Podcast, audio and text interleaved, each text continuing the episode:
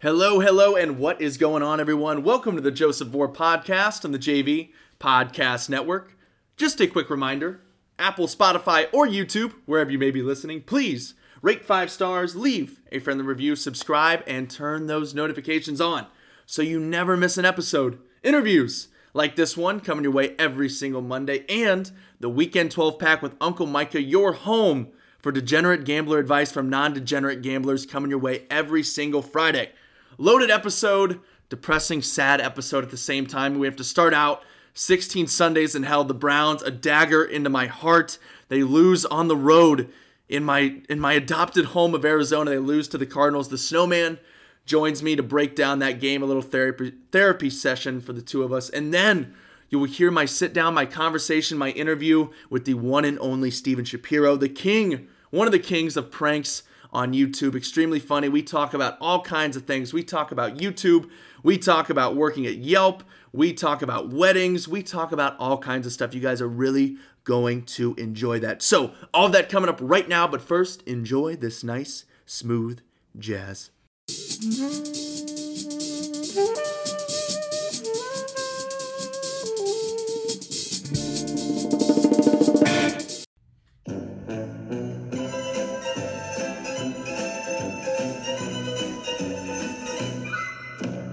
The Cleveland Browns have done the very thinkable, the very realistic. They have just absolutely butchered any chance for the playoffs were a long shot, but at least having any sort of pride and any sort of positive out of this season, the Browns, that is now way, way, way in the rearview mirror. 16 Sundays in hell. Special request from the snowman. He texted me when I was at the game today. Yes, I had to witness this all in person.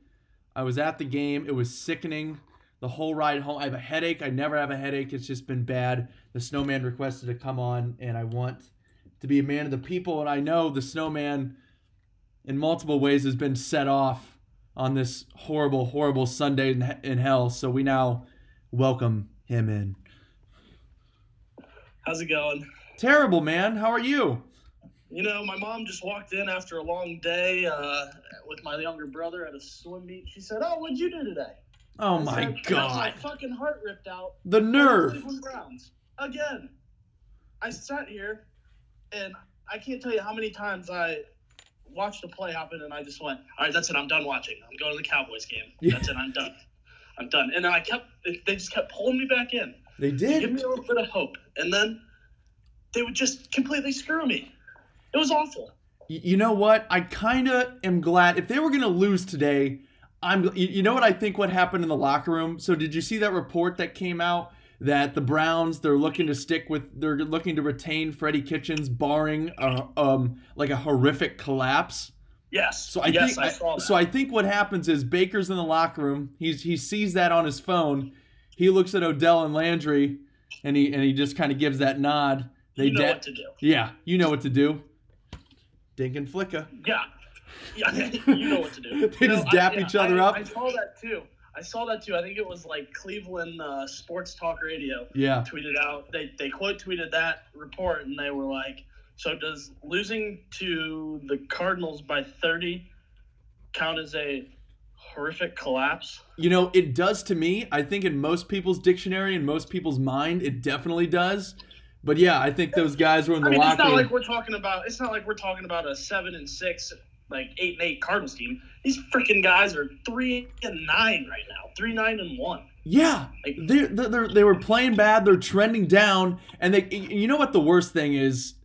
They came out today, and especially that for all game really, but especially that first drive, it looked like no one was engaged on any side of the ball. It was n- there was no energy, there was no effort. Guys weren't wanting to tackle. Uh, Mack Wilson, as always, plays really hard, and I thought Randall did a pretty nice job today. He was running downhill, making tackles, but other than that, you know what? You know what's bad when, and I don't blame him because they should have extended his contract. Joe Schobert looked like a guy who was checked out today, and that is normally never ever the case with him.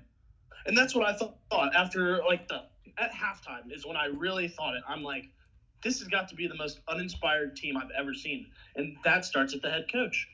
Freddie Yes. Kitchens couldn't inspire a freaking team to save the He couldn't lead a horde to bed. I don't. Yeah, exactly. just like the don't- I don't know snowman. what the freaking deal is, but I can't remember. Maybe the Ravens game earlier in the season is about the only time I've seen just a complete fire lit under the Yes. that where they just play like a machine and they do work. You know, uh, yeah, the Browns are going to win. You know, most likely they're going to win seven games this year. They're going to lose. They're going to get stomped by Baltimore. It's going to be a It- it- murder. oh my god. Art I, I Modell. was thinking to myself. I was thinking to myself during this game. I'm like, wow, Kenny Drake has four rushing touchdowns. Can you imagine? He what coulda had Jackson five. and Mark Ingram are going to do. It's going to Oh. be. It's going to be a thousand yard rush game for those two. Yes, it's going to be historic. It's going to be circa Jamal Lewis back in the day when he was with the Ravens and in game week. Do you remember this? This was like forever ago. It's a part of this like half hour video on the Browns since they came back to Cleveland. Jamal Lewis during a game week when he was with the Ravens said, like this was like on a Tuesday or Wednesday or Thursday or something, said on Sunday against the Browns, I'm gonna set the all-time NFL single game rushing record. And you know when people say that, that's usually when they go out there and tear their ACL or they fumble four times or something like that. Right. You know what he did? He went out there and did exactly that. yep. Now, now we're talking. We're talking the Ravens up here. If I'm freaking John Harbaugh, I'm not playing Lamar Jackson. It's the Robert Griffin III show. Revenge game. Yeah, that's okay. I, I understand that, but still, they're clinched. It. They got No, no, revenge not- game for RG3. RG3, Browns legend. Revenge game for RG3. Give him the Oh, start. I get, okay, I Yeah. you meaning from the loss earlier. No, yeah, they yeah, could care game. less It's- about it's that. The, it's the RG3 revenge game for sure. Yeah, no. Oh, they could care less about beating the Browns. You know, they're not going to be. They're not going to run. They're not going to try to run them into the ground. They might just because they're the Ravens and they're really good. But they're not going to Yeah. be, you know, being stupid. You know, playing Lamar Jackson. You know, running, having him run the ball when they're up by 35 in the third quarter. Like they're they could care less about. They they have bigger things on their plate than you know trying to beat the Browns because they beat them on a fluke earlier. You know, in week four of the season. Right, right. You know, yeah. I, I don't know. I don't know, man. And and I wanted to. This is what I wanted to Yeah. to say. Yeah. Mostly on, on, onto this is why I wanted to come on the show. Yeah. I just wanted to say how badly I feel for Nick Chubb. Yeah. Nick Chubb might be the best player in the league, and he's just completely brought down by such a horrible franchise and team. Same with Kareem Hunt. He's co- now Chubb's done it for an entire season, but Hunt, what he's done, just just his presence in the backfield, and there's been so many times where he's come up with big third down receptions for us. Like just Oh, the, just the fact that those guys are so unselfish. They've done, you know, I know Kareem Hunt has history, but you know when he since he's been with the Browns, he hasn't had anything, and obviously Nick Chubb, there's nothing there. You can't find a much better guy than him. Those guys just go out there and do their work. They're unselfish. They get carries and their touches, and when they do it, they make the most of it. They want they run really hard, no matter what the score is, no matter what's gone on throughout the game, throughout the previous weeks, and they're just a part of this freaking circus with Freddie Buttermilk Shake and and Baker just continuing to make bad decisions, and Odell wants the ball. And then he gets opportunities. That one ball, that one fade that was right in oh his my lap, God, you were in an inside fade on freaking single coverage. wide open, and it went right through his hands. And that's Yeah. why I'm like, dude, you cannot complain about about the touches you get or or you know the yards you have, and when you're dropping balls like that. Yeah, that That's could have been a touchdown. It was right in front of right me. Right. And then later, speaking of this, this is why this was the epitome of a Sunday in hell for me. This is why 16 Sundays in hell. That's why I named it this because this is what happened to me today. So I show up. For those of you who don't know, I went to the game today. I'm out here in Arizona. Went to the ball game. I saw today. So the Browns lost, obviously. I saw three Maurkice Pouncey jerseys, and then on the interception where Baker threw it over Odell, it gets intercepted. I was sitting in the end zone right down there on that end, on that same kind of quarter, on that same section of the end zone. Peterson, Yep. after he intercepted, turned around, launches it into the crowd. I'm 26 rows up. I didn't think I was in play for a ball, right? I didn't think I was going to get any foul balls today. And he chucks it up. It's coming right at me, Snowman. Right at me. I'm like, I got to high point this ball. I'm ready to go for it. I jump up.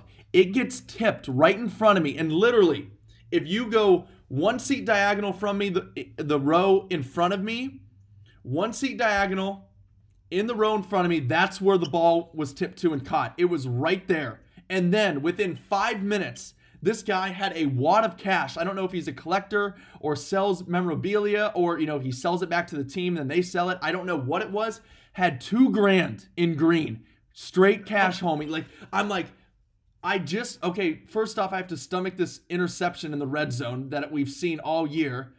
Right. Baker thrown into triple coverage. Yes. Sailing the ball. Yes, and the- the thing- the easiest pick of his life. And the thing that I love about it is I was texting you, you were just like, "What? What was that?" And I was just like, "The ball." Uh, I t- then I sent the message about almost catching Yeah. the ball, and I was like, "It Yeah. got tipped," and you're like, "It's still triple coverage." I'm like, "No, I agree. Baker's decision was horrible. I'm talking about Patrick Peterson's throw, not Baker's throw." the I, celebratory launch into the stands was Yes. a diagonal seat away from him. Yes, that is where the ball was tipped. I was so pissed. I I almost caught that football was almost I almost caught a two thousand dollar football. Patrick Peterson said mystery box, threw it up, and I almost got it. Mystery box. We're And I playing know damn jackpot. well you'd have taken that two grand for that stupid football. Of course I would have. Why I I am I'm in college. Why two thousand? Do you know what do you know what I could do with two grand? Dude, you could buy like 30 cases of beer. I could I could do a ton of things with that. I could save it. I could invest it in a Ponzi scheme. I could give it to uh, some of those those uh, um uh, Arabian Princess. yes that keep spamming me that keep spamming me emails. Yeah, so I could have done so much with that. So yeah, it was um pretty rough day. Then I'm on Twitter waiting waiting for my Lyft. Waiting for my Uber, and then I'm seeing like LeBron, like the Lakers who are like 20 and three. LeBron's doing like between the leg passes, 20, and Dwight 24 and 3. yeah, tw- 20, tw- excuse me, 24 and 3. LeBron's doing like between the leg passes, and Dwight Howard's taking off from the three point line, and their bench is like jumping up and down. I'm just Oh, like, yeah. Cor- and then we lost Corey Kluber today to a trade, Yep. not to death. Some people may Here's, take that and then way. here's another one. Yeah. This one doesn't mean as much to you because you're not as big of a Buckeye fan as me, but the, the, the OSU men's basketball team lost by 15 today to Oh, I Minnesota. saw that. Four and five Minnesota. It's it's just been a freaking Sunday in hell, to be honest with you. Yes, it is, and it's and it's elevated. Like this is like the the devil turned the fire up a little bit. It's a little bit Oh, warmer. yeah. It's a little bit crazier today. Yeah, it's Um, it's So- something. so going forward, Snowman, in your expert opinion, um, so the Browns obviously they need offensive linemen, they need tackles for sure. Um, Yeah. Well, I tell you what, it would sure be nice to have our first round pick this year, but yeah, that's true. Odell and his No, I thought that we already missed out on that. I thought that was this past year that because that we traded him before the draft. oh, that's right. I think- right. So we so we do get our first round pick. Yes, which which which uh would uh it would I feel like it'd be more rewarding if the Browns lose out because then I think Freddie for sure gets fired and we get a better draft pick. Yes, absolutely.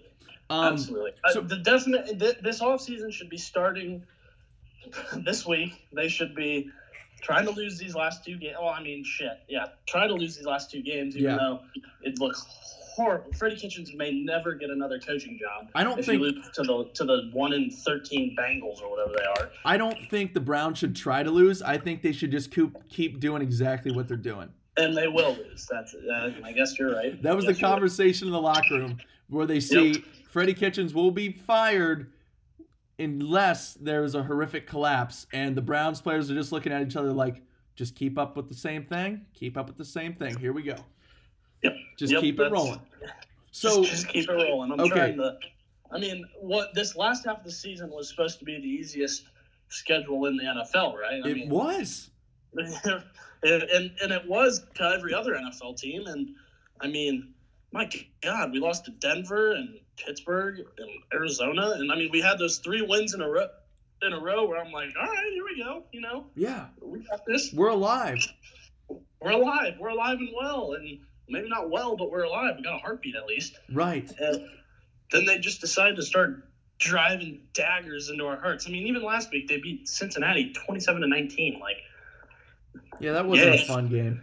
That that wasn't pretty. None of it's been pretty. So going forward, who's a guy that you might like to see roaming the sidelines for Cleveland then? Because they have to have a new coach. They have to get linemen, and but I, I really do think that they need a new coach. I mean, Freddie, I mean, he's just got to go. He really does. With all respect to the man, hasn't done anything that I've liked all year. No, nothing at all. Nope.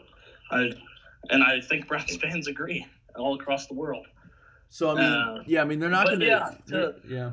I don't, I, I don't really. I need to like see who all is out there right after the season. But one one coach that immediately comes to mind that is a proven a guy who's really proven to be winning coach, and that's Mike McCarthy, who's kind of sitting out there in limbo right now, Right. not, not coaching anywhere. He, you know, everyone knows him from the Packers, the won a Super Bowl there. Didn't really have the best last two years he did had in uh, Green Bay, but I think he's a good coach. I think he's a, a guy who has won. He's been there before, and you know when you've got a roster of talent like that, like the Browns have, Yeah. It's good to have a guy that's been there before. I think that the, the Browns have an excellent collection of talent. I think that they need a leader, someone that can make them into a team. They don't really seem like a team right, Right. now. Right. Exactly, and and I agree with that. And to be honest with you, I think if Baker has another season next season like he like he has had this season, it's time to look for a new quarterback. I don't. Now, what if Baker has another season, but Freddie's still being Freddie? Like Freddie's still around and it's just bad. Then I mean I don't. That's a good question. I don't think either. I don't think that scenario will happen though. I think either Freddie's going to be gone or they're going to look to get a new quarterback. Right. I don't. Right, because th- they're always going to side with the player, no matter you know what it is. You, you look at McCarthy, who you know, Right. like he's Yep. a, he's I a mean, pretty good coach. yeah. He he done a lot a lot of great stuff for you. Champion. But you're not going to outlast your quarterback. Like he, Right. like McCarthy's not going to outlast Aaron Rodgers. Now, now Baker's not Aaron Rodgers, but he's still a number one pick. And you know, Freddie Kitchens is Freddie Kitchens, so Freddie's not Right. going to outlast Baker. Before they move on from Baker, I think that um, he's going to get another shot with Oh, yeah. a different coach. I mean, he's definitely, he's in, yeah, I, I think he should. I mean, I think Baker has very good promise, but I, there's just a lot of watching him play today. There's just a lot of stuff that I don't like that he does. He when he when he started, I saw a few times today where he was making just terrible throws because he he would get all like like herky jerky in the pocket, like it would start to not not completely collapse, but you know he'd get a little bit of pressure and he just kind of like wig out and he's throwing the ball without his feet being set and it's sailing and he's short arming it Yeah. and it's going every which way. And then you see the throws where, okay, the pressure comes and he gets out and he sets his feet real nice, gets his shoulders turned, his hips aligned, and he throws a great ball. and I I think, think you know, I think he's got to get to the point where he's doing that all the time, or at least 80 to 90% of the time. And I think he'll be a lot better. yes, But yeah. Go ahead, finish up. I think he needs to, I think he needs a quarterback coach, or not a quarterback, but just a, a, a new coach to really bring that out of him. Yeah, and you know what? And, and I will come to Baker's defense here for a second because I come to his defense a lot because a lot of the things that we're talking about right now, we've seen him at at times and in consi- you know over the course of games or you know patches in the season where he does do these things like all these things that we want him to do like it's on tape like and i think you know a, a lot of that too and i think the reason that you know his mental clock is all off you know when he's in the pocket and things like that i think a lot of it has to do with how the o line has played this year. I think he flat out just doesn't trust the most of those guys up there and i don't blame him. And then when you look at last year when the o line you know, when you look at the numbers and you know the, the the sack numbers when they went way down when Freddie and Gregg Williams took over, you know, in the second half of the year where they really closed it strong, then that's when you saw a lot of him. You know, there's clips of him, you know, going up against good defenses at- in his rookie year. You know, working Yep. the pocket like when he's like deep in their own territory, even back in his own end zone, and he's trusting the guys and he's letting things develop, and he's making, like you said, from you know he's coming from an unbalanced position his feet are you know if you're just looking at his feet not looking at what's going on you're like yes that's what we want like there's th- there's tape of him doing all those things and being patient and trusting the guys in front of him and right now i think he's just kind of all out of sorts so i think you know a new coach you know better design offense and then obviously it's just going to come down to you know having you know better guys up at the o line because outside of Tretter and Bitonio, I really don't like any of the guys. And how fantastic, though. I mean, you're talking about the O line and how bad they are for for for Baker, but Nick Chubb is still leading the freaking NFL in rushing. Like, yeah, that kind of that speaks such like value to how good Nick Chubb is. yes, I mean, he's got a very very average O line, and he has still got like 1,400 yards rushing. Like, yeah. He, he's incredible. His It's incredible. yeah, his his balance, his patience, and a lot of those and a lot of his big runs are he's getting like a ton of rack yards because the offensive line isn't great. They might be able to do enough, and then it's up to Nick Chubb to run through that arm tackle or to make a guy miss. And Yep. the way that he's able to run with power and speed, um, you know, you can't ask much more out of him outside of those couple fumbles in a in a ugly game in New England. Um, you know, he's been pretty much perfect. He's been incredible. He has, and and you know, like you said to to uh, defend Baker. I mean, like we're talk we talked about Odell dropping Yeah. 40, 40 yard fade. I mean, Baker. It's so hard as a quarterback to get into a rhythm when you have guys drop the throws like that. Yeah. because not only because an incompletion means you, you're stuck in in that in that down and distance and, Yep. or you lose the down you're stuck in that distance Yep. and, you know you just don't get into a rhythm quarter baker's a really rhythmic quarterback he's not aaron rodgers he's not tom brady he's not going to come out here and every pass is going to be Right. a friggin' dime right now you know Right. he needs to see hey i mean did we complete a single ball today deep like downfield i don't Um, think we did Uh, yeah. And then Ricky Seals Jones fumbled it. Right. Okay. Yeah. That that makes sense. I, I didn't see that because at that point I think I was I was done and I stopped watching. Yeah, I mean everything was dink and dunk. I mean Baker's numbers are going to look okay because you know a lot of garbage yardage at there at the end. But at Yeah. one point, you look at Baker's completions. He was like 18 of 24. You're like 75 percent, great. But he only had like Yeah. 147 yards passing. Right. And you get guys who are dropping dropping balls and you- you're not completing any big plays. Yeah, cool. You can complete 18 passes uh, that are five yard throws. Like Right. that's not getting anywhere. Our, our defensive coordinator back in high school always always his philosophy was you know you're gonna you, if you want to throw five yard routes you're not gonna do that all the way down the field. Right. That's so hard to do. And you can't win games. Shout out to Coach Scheib. That's Guest right. on the show before. Yes. You know, and, like you're you're not gonna you're not gonna dink and dunk it five to seven yards down the field. For I mean, you'll take an entire quarter doing that. Like Yeah. Yeah. Bring it on. We- you're inviting that. That was the scheme. It was like if you want, we're gonna give it to you. You know, we're, we're not gonna make. You know, we're not gonna, you know, hand it to you. But if that's what you want to do, fine. We'll rally to the ball. We'll make plays. And you know, if you really, if you really, most people aren't gonna be stubborn enough to do that. Yep. And that's at the most basic level. You know, we're talking high school here, but I mean, in the Right, NFL, that's just not going to work. And you have these playmakers. You know, it, I just I'm just looking at the Cardinals today, and you know some of these slants that these guys got free on, and then you know that sideline like comeback route that they got to Kirk at the end of the game. I'm just Yeah. like, we get none of these. Like none of these are open, or maybe It never happens like, us, or maybe they but never always call it. It's like against what? It's like why Right. can't we do this? That's another one of my one of my pet peeves though is our defense played like complete and utter shit today. They did, In my opinion. No, no Yeah. physicality whatsoever.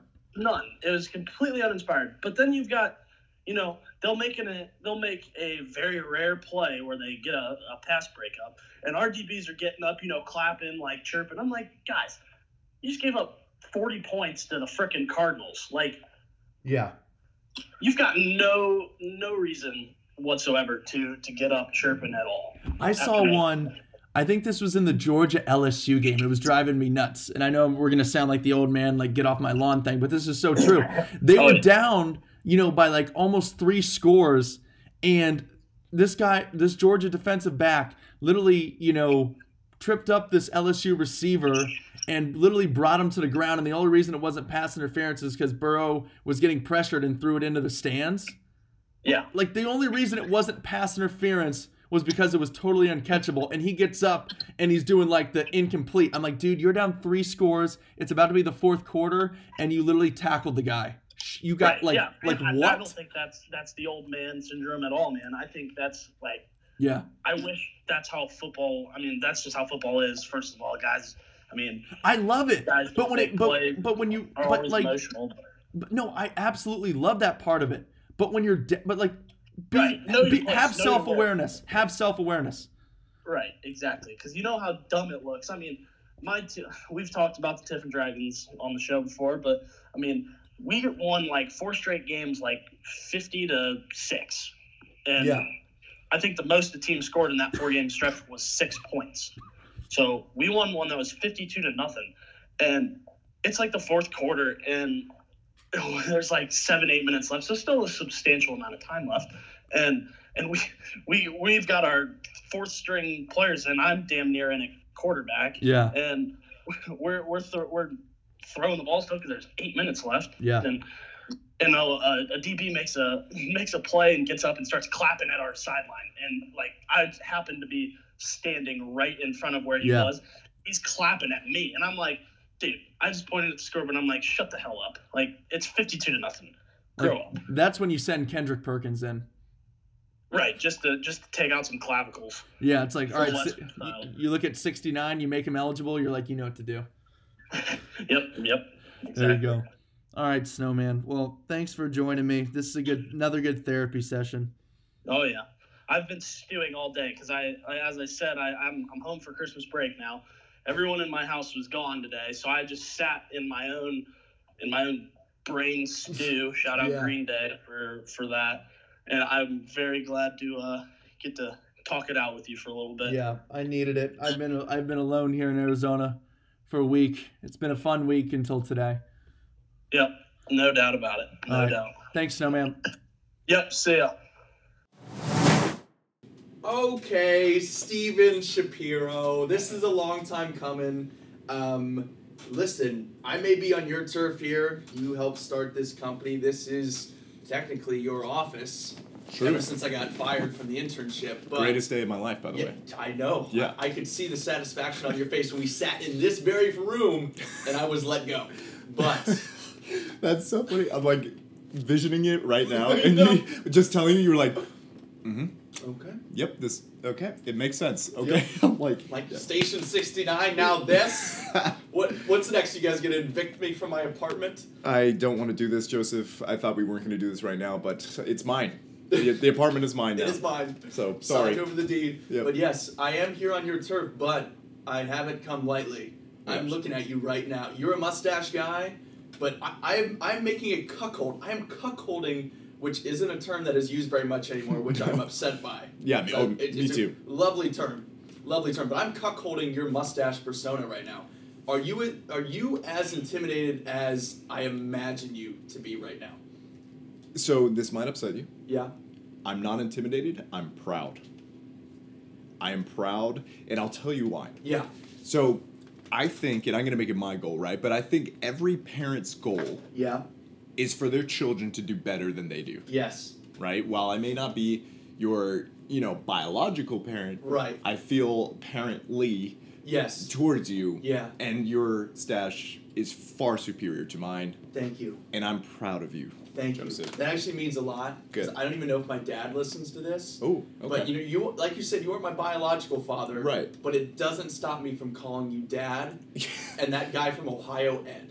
yes. so that dark. funny. Okay, I'll take it. Um, It's a joke. I love you, Dad. yes, I love you as well, Ed. Yeah. Um, no, dude, it, it looks great, and Thank I you. really I encourage you to keep this permanent fixture at least for the end of the year. Well, here's the thing. So, um, it's only gonna get thicker. Maybe I Uh-huh. even go and dark. It looks good, but I, maybe if I even go darken it up a little bit. I'm recording an, an interview with Noah on Friday. Yes. I think it could really make a spark for this channel because everyone Yes. comments, "Oh, this guy looks like Steven. Everyone's like, "Steven shaved his mustache." Yeah. And now people are gonna be like, "Steven got a new Wait, mustache." what the heck? What is I- going on? Let me say this: if Yeah. you darken it, I- I'm assuming you're talking about dyeing it, right? Yes, exactly. Let me know if you do that. I will join you on that. Yeah, Yeah. Because when I did it, so the pictures that I've shown you before. Remember when I showed you when I had the mustache in high school? Mhm. We did it for our uh, basketball run for for, Right. for the playoffs. So that's what I did. I literally went out. It was like a, I went from the jet black. Oh yeah. Because it's, O- it's Ohio in the winter. I'm super pale. Oh, oh, like yeah. I could still grow out a good mustache, but you need a little assistance, right? little, You need a little to, help from your friends. Exactly. It just makes it look a little bit thicker, and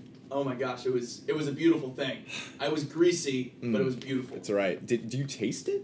No, No. Okay. No, no, So, no, and then once- it, the yeah. dye kind of. yeah, Yeah. It, it, can't like I it, it, when the dye was on there and was wet and I put my tongue up there, it would have been disgusting. Oh yeah. But like after that's done and it dries and the process is over and you know you wash it wash it off, have your first shower, it's like nothing. It's like nothing. Uh, it's like nothing was ever there. I don't know why I haven't done this to be honest Yeah. with you. It's a beautiful thing. but what do you think about like some salt and pepper? Because I love. We're not at the age for salt and pepper, which I'm kind of jealous of. Yeah. Because it's a great look, like Clooney. Like I want to Oh. look Silver Fox. hundred percent. I mean, like that, 100%. that's what you got to hope for. Yeah. Up top and the beard too. If you can pull it off both, I mean, it's. I'm so. I know. I'm a baby, dude. You I are. I don't know why. It Mm. sucks. My, my whole family, my, my brother can grow a beard, Uh huh. but it's super patchy and just not, Yeah. yeah, not not good. But Yeah. well, long story short, I'm proud of you. Looks amazing. If you Thank dye you. it, let me know. We'll I do. want to join you on that. Yeah, because it one one serving, if you will. I don't even know if that's what it's called. I've been out of the dye game for a while, but we can definitely share a box. Okay, cool. We can share some box. Hey, I'll treat you to that box. Okay. Yeah. oh my god. It's like oh my god. So speaking of jokes like that, I was at a um, uh, uh, a sorority. So I was a sweetheart for a sorority, hmm and my little was the next sweetheart for that sorority, Okay. which was awesome. And now he's I think he's my great grand little. So it stayed in the family. He's a new the new sweetheart for the sorority. But anyways, he was up there answering your question at this like sweetheart um, competition in front of you know tons of guys from different chapters because they're there supporting their guys and then the the uh, entire sorority. Mhm. And he was talking about our sweetheart Courtney. Okay. Um, and he was just like, you know, just like getting to know Courtney, and it's always so much fun playing with her cat.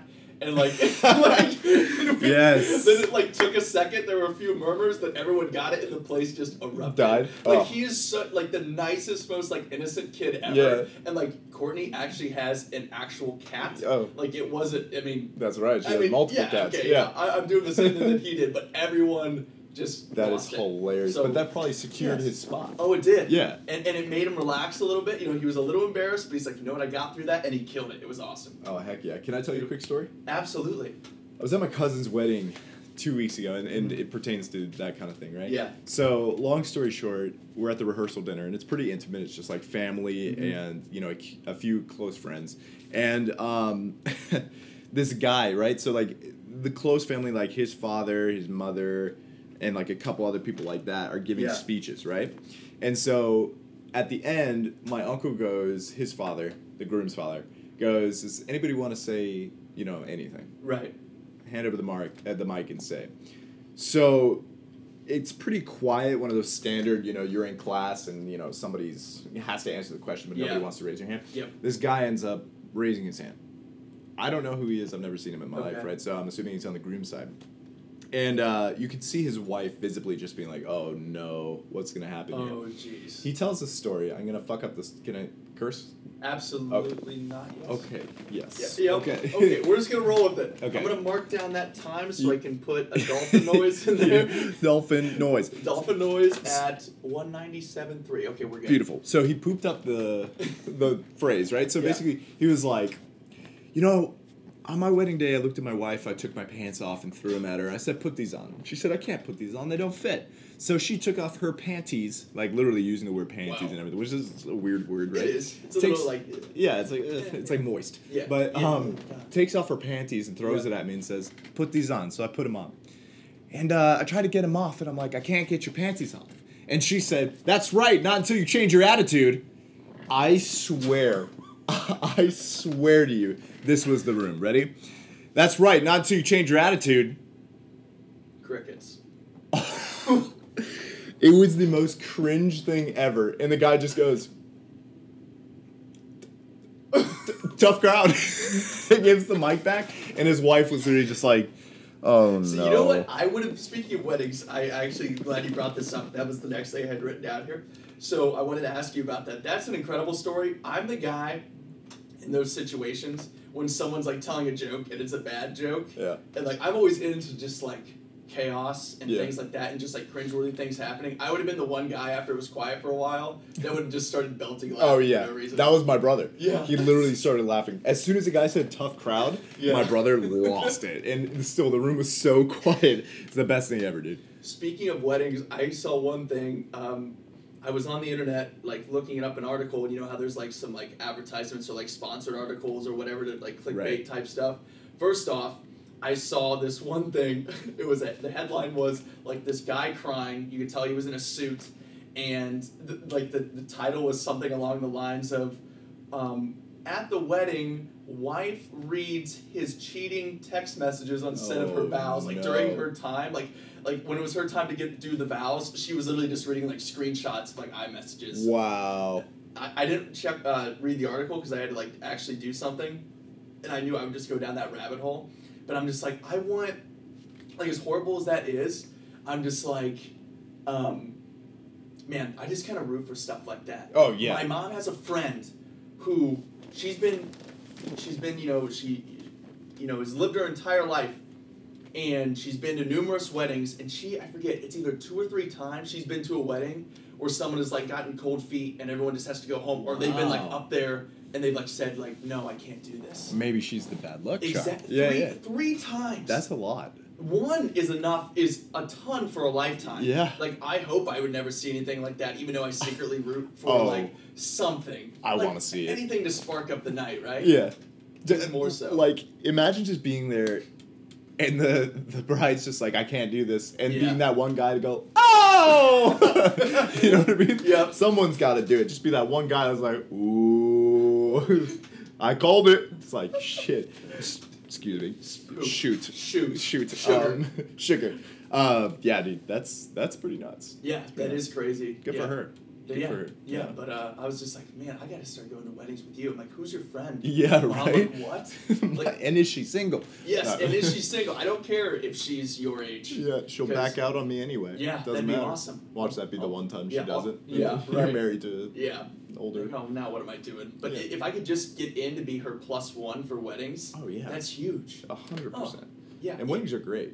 Weddings are the best. Speaking of weddings, so you were just down in LA. I want to hear about that trip. You kind of told me about the wedding a little bit. Mm-hmm. Um, I have a wedding Oh. over Christmas break, New Year's Eve. Oh wow. New Year's Eve wedding. I'm Interesting. Super, it- Yeah. it is interesting, but I'm super pumped because uh, it's in Columbus at one of these like uh, new um, hotels that just opened up in a very nice area, like where there's malls and things like that. So it's a new hotel, very nice in a nice area, and the ceremony and the reception are all at one place. Nice. And um, you know, a, a lot of my friends are going. Like these are family friends, so I know them. I'm excited. My, this is gonna be my first wedding as a 21 year old. Oh yeah. Super pumped for that. Get get your liver ready. Oh, I my liver. I've been preparing. I've Yes, been getting good. ready after Training. I after I've gotten over my sickness. It's Yeah. been all in uh, preparation for this. Good. But I'm so pumped because um, we got you know a couple rooms there. My brother's gonna be there. My entire family's gonna be there.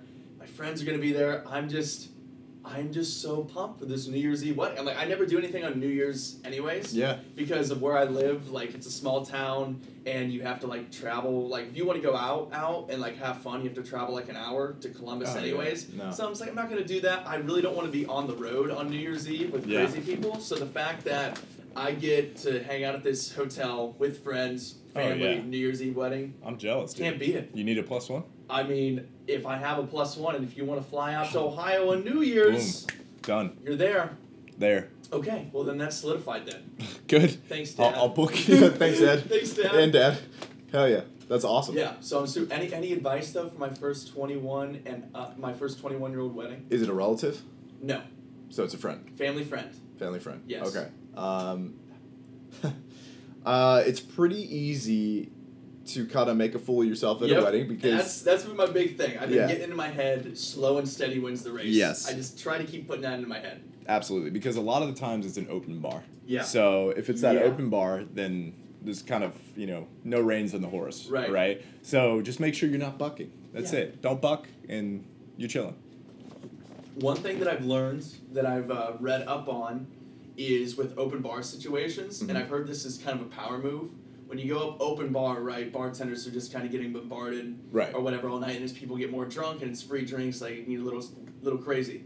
one thing I've heard to do is that first time bring up like a twenty for the tip jar, And let them. and it pays for itself. You let them know, and then they come back up. They remember you. Then you're kind of their the, the, the priority if they if things get a little crazy. Absolutely. 100%. If it's a big enough wedding, Right. I would say do it. If If- it's a small, intimate wedding, then Right. nah.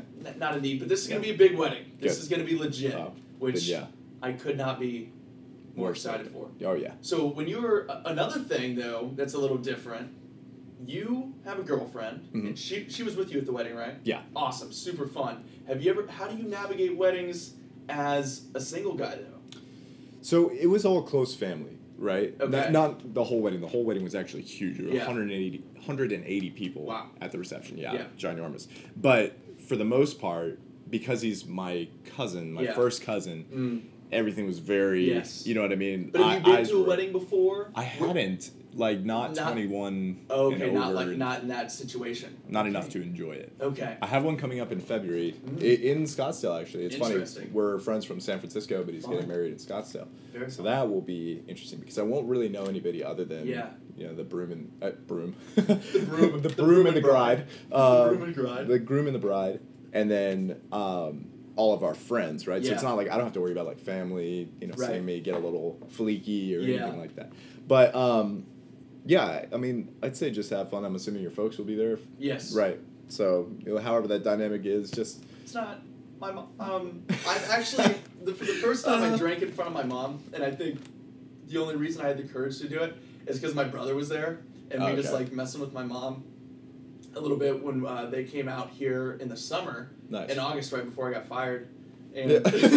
yeah, just go ahead and bring that up again. I first said goodbye to my family, I got fired at work. Um, the best. yeah, so I, I think that was literally my first day back. Was my last day. Yeah. Okay. That's what you guys told me. Um, Well, sorry about that. you don't care. There, there's a silver lining to every Yeah, cloud. silver lining. Yeah, whatever. Um, Whatever. yeah, whatever, man. Um, but uh, but yeah, it was so funny because we were there at the hotel. I was looking, and I'm just like, all right, I'm just gonna do it. Three, two, one, like a band aid. I'll do a tequila sunrise. Oh. They're like water. I'll get a nice tea with lemon, Yeah. no sugar. I'm like, mom, God. and then, Don't be so boring, like so Mom. demanding. Like Yeah. seriously, like tequila sunrise. That's okay. funny. And my mom just kind of like shot over. I'm like, what are you gonna do? What are you gonna say? Yeah. What are you gonna say? Nothing now Look, because look at this piece of plastic. It's legit. Yeah. 21, baby. there you go. 21, baby. Feels good, huh? Oh, felt great. Yeah. Oh yeah. It was great. But um, yeah, I, I don't want to get too crazy because I, I want to enjoy myself. I, I don't want to feel sick. I don't want to ruin what's going to be a good time. No. Because You don't want to be that guy. yeah, don't want to be that guy. You don't want to be a. Uh, we, we know we've experienced one. Yes. Yes, Absolutely. Uh huh. Yes. Hundred percent. Um, let's kind of talk about what's going on in the present here. Cool. Um, but before we move on from LA, Yeah. what, what, where all were you guys filming? What all were you guys doing? Because it looked like the place that you guys were staying, like all the stories and pictures I saw, like nice. outside the wedding, it looked so awesome. Super nice. Yeah. Yeah. We uh we did the first half in L.A. Beautiful. We stayed at an Airbnb in the hills, which was Oh. yeah really really nice. The, It's the, gorgeous. the views were absolutely insane, right? So, um, first half there, and then the second half San Diego, classic San Diego. Right. Uh, we we enjoyed ourselves a lot that Oh, trip. yeah. Yeah, which is good. Like compared to a normal trip where we just like kind of get in, film, Yeah. get out. Yes. Um, which is really nice. I'm trying to remember specifics here. I guess we enjoyed ourselves a little bit too much because I'm not really recalling. But um, yeah, we went out quite a bit on like Hollywood Boulevard. yeah. Ended up at a weird like not quite strip club, but like almost strip club. Yeah. You know what I mean? Like one of those. I think it was called like Jokers. That Um, sounds like an um, yeah. a curious strip club. Yeah, yeah, yeah. Where they don't like take anything off Yeah. per se, but they're like in bikinis Yeah. doing weird stuff. They have like these huge boots on, and they would like slap the boots on the ground, just making the loudest noise. Interesting. Yeah, it was, it was, it was, yeah, Yeah. it was interesting. And then San Diego, we were gonna go out, but then it ended up raining a ton at Mm. Yeah. night only. Right, So it like just stopped us from doing anything, so we didn't Right. even go out. But yeah, it was a fun trip. That's awesome. Yeah, I'm always mesmerized by obviously the views, but the sunsets there. I Oh, remember being in LA nuts. for the first time on Hollywood Boulevard Mhm. and just looking up and seeing the sunset. I'm like, oh my god, like the sky is purple. Yeah. Like it's oh yeah. insane. It is so. It's beautiful out there. You know, you see some of these scenes in like movies and things like that. Yeah. And then you realize like, oh, they're they're not messing with anything there. That's just what it looks like. Yeah, You're like no editing to be incredible. done. Yeah. Beautiful. Oh, it's great. Okay, let's talk about the present now. Cool. I think it's kind of funny when I met you and I went on that first filming trip when we went to Vegas. Mhm. That's like a year and a half ago now. It's That's crazy, nuts, dude. I uh, unreal. Where's the time gone? But you were either single or you just started talking to your current girlfriend. I remember her name Mhm. coming up at one point, but it's just so funny to see where you are now Yeah. because you guys like are living together, spending a ton of time together. You have a dog. You're like Yeah. pretty much like full blown adults, and then Right. now you, you were just talking to me today about you looked like you were going to move into a house and then things fell through so you're back in the apartment Mhm. and now you're making developments on moving into another house so like how has like all that been because it seems like you're just like like you're grown up like you Oh. you know you've been working you've been on your own you know you've moved away from home obviously you're familiar with this area you went to school here yeah. but like a lot of those are like a lot of big things in you know all within kind of like a year a year Yeah. and a half worth of time like Short. that's crazy Yeah, it, it is. It's absolutely insane. Like I, I, I keep looking back on not only just a year and a half, you know, that's gone by, but Yeah.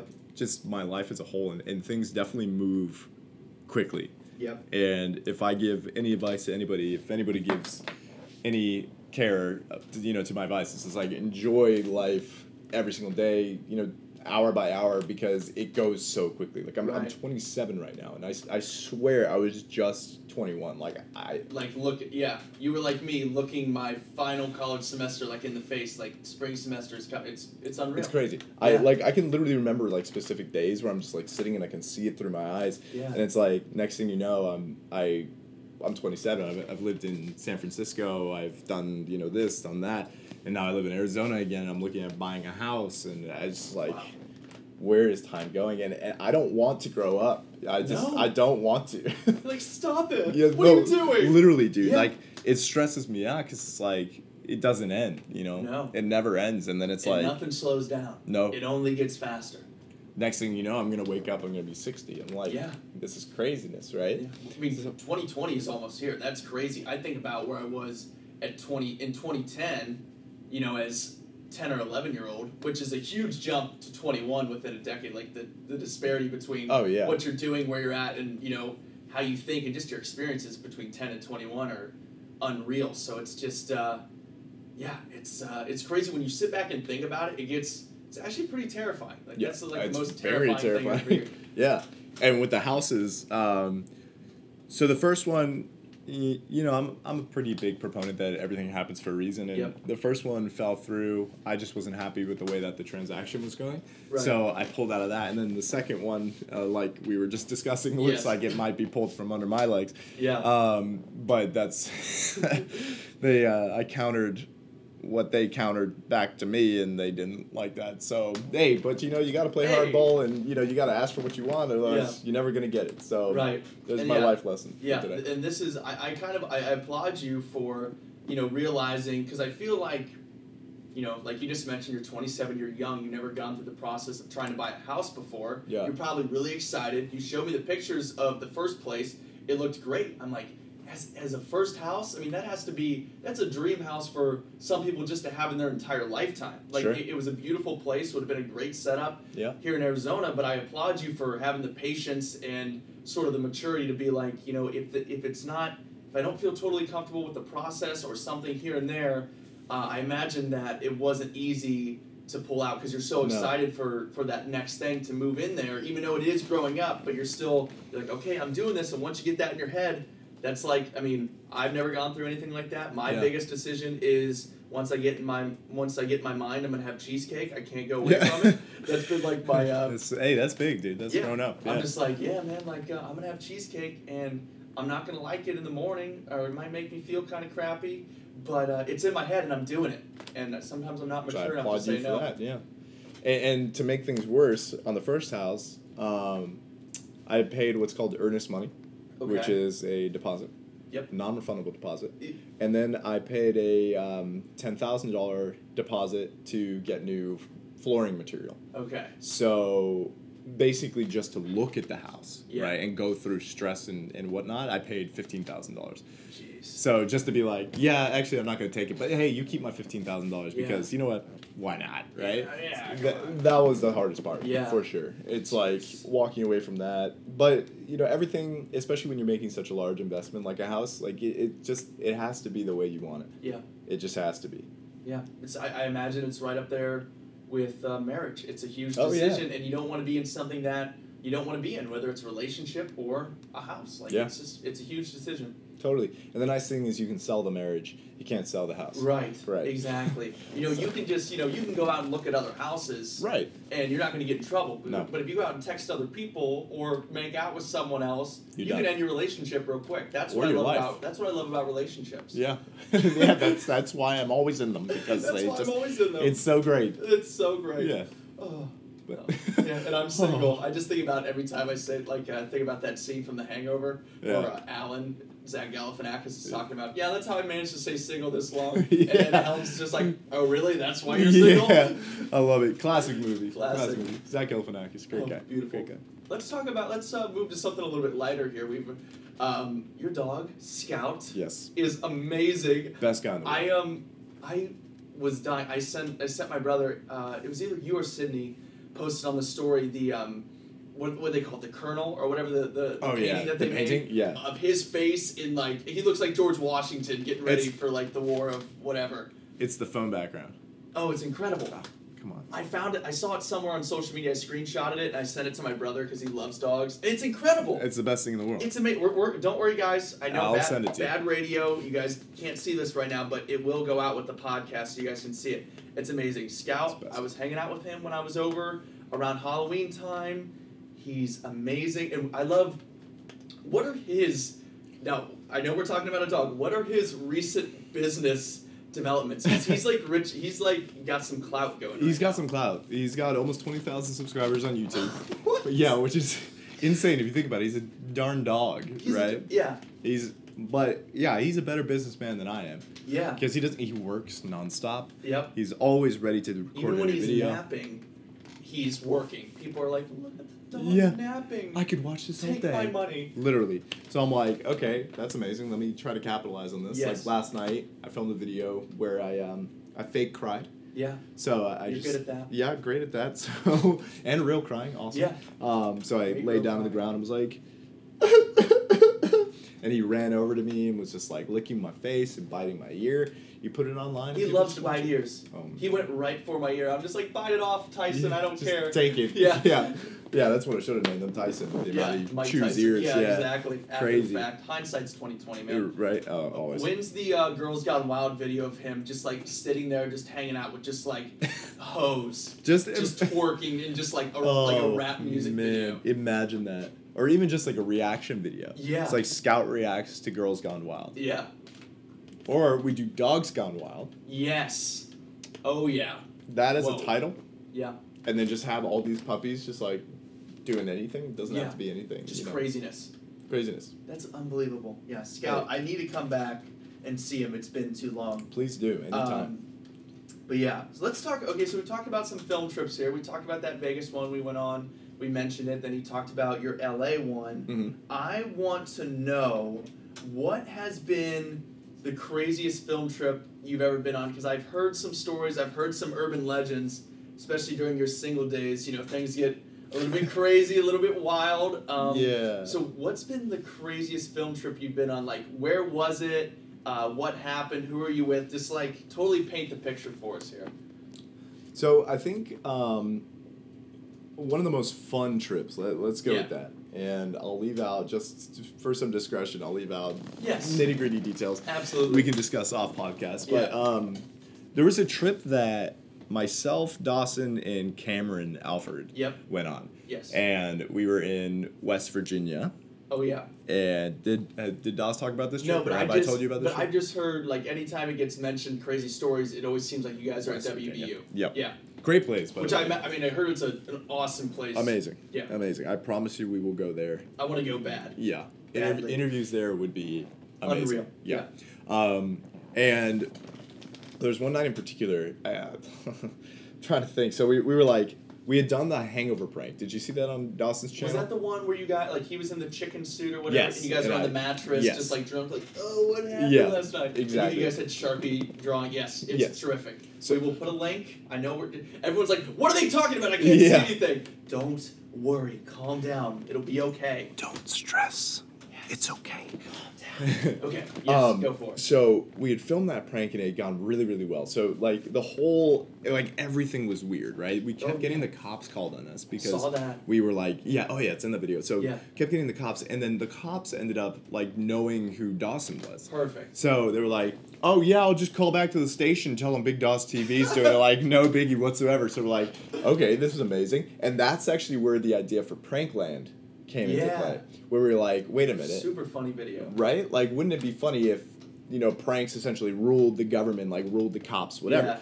But anyway, so that video had gone really, really well. So we were like, okay, let's you know celebrate, for lack of a better term. We were gonna go out anyway. Yep. So we um we end up going out and when we were driving in our Uber to the bars, the Uber driver was a young kid, and we were just like, "You want to just go out with us?" Heck yeah. and That's such like, a move. I've oh, heard. "Oh yeah, I've heard stories about that, and I've never heard it gone like bad. Like, yo, you just want to like come in with us? Yeah. And like, it ends up being like the coolest thing ever. oh, it was amazing." And the kid was super cool, and he's like, "All right, yeah, let me go park my car real quick." And we're like, "Okay, cool."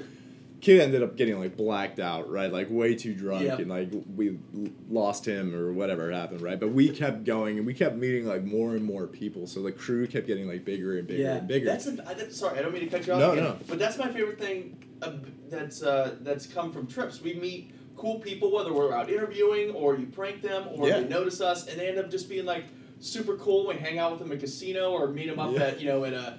Um, you know, well, that's Vegas. You know, right. specifically. You know, we run into them at a club or whatever. Like that's been that's been the coolest thing ever. I've met like Yeah. some cool people. You connect with them on social media, and you kind of stay in touch. And when you go back, you have you know people Friends. there. Yeah, it's Right. it's cool. Yeah, hundred percent. Yeah. And um, so the crew kept getting bigger and bigger, and we kept getting drunker and drunker, and then we're like hopping from like fraternity house to fraternity house, Oh, and like best. you know ev- everybody's just like shotgunning beers and like you know just getting dr- Yeah. drunker and drunker. Um, Freshman year all over again. And I feel like I'm gonna blue balls everybody on this podcast, and I apologize, but Joseph, I'll have to tell you Yeah. the the nitty gritty after. If I haven't already, I may have. I think I have an idea. Yeah, I think I, I've told you, but long story short, um, some, uh, how do I, how do I phrase this? Yeah, so- right. It all comes back. Yeah, right. Exactly. Um, yeah. So let's leave it at that. It just Yeah. ended up getting a little Right. too fleeky. Let's yeah, say. yeah, But that was definitely one of the most fun, I'd say.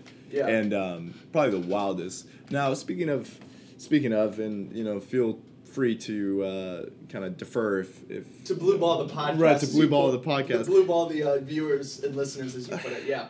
we had a great time on that Miami trip. Speaking Oh of, yeah, yeah, and Mexico. and Ma- oh yeah, And, and, oh, and, and Vegas. Oh, buddy, that's, that's that's great. Oh boy, Uh, inside joke. that will forever be my favorite inside joke. Incredible. I wish we could share that. But, Yeah, I know. wish we could, but you know, there's parents out there, and you know, Yeah, I'd like oh, to have a job one day. Yes, of course. Yeah, yes. you never know. I and I, could want run, that for I could you. run for president. Yes, I won't, but I could. you could, Once I'm and I would. I would support you. Thank you. Yep, I'm almost there. Yeah, Eight years, and I'm I'm running. and you're running. I'll be your That's right. campaign manager. Yes, I- all the videos come out us. Yeah, right. Whatever. We knew they were out there. We put them out there. What, do you- We dropped you- them. You know what you have to do? You know what people are going to have to adopt?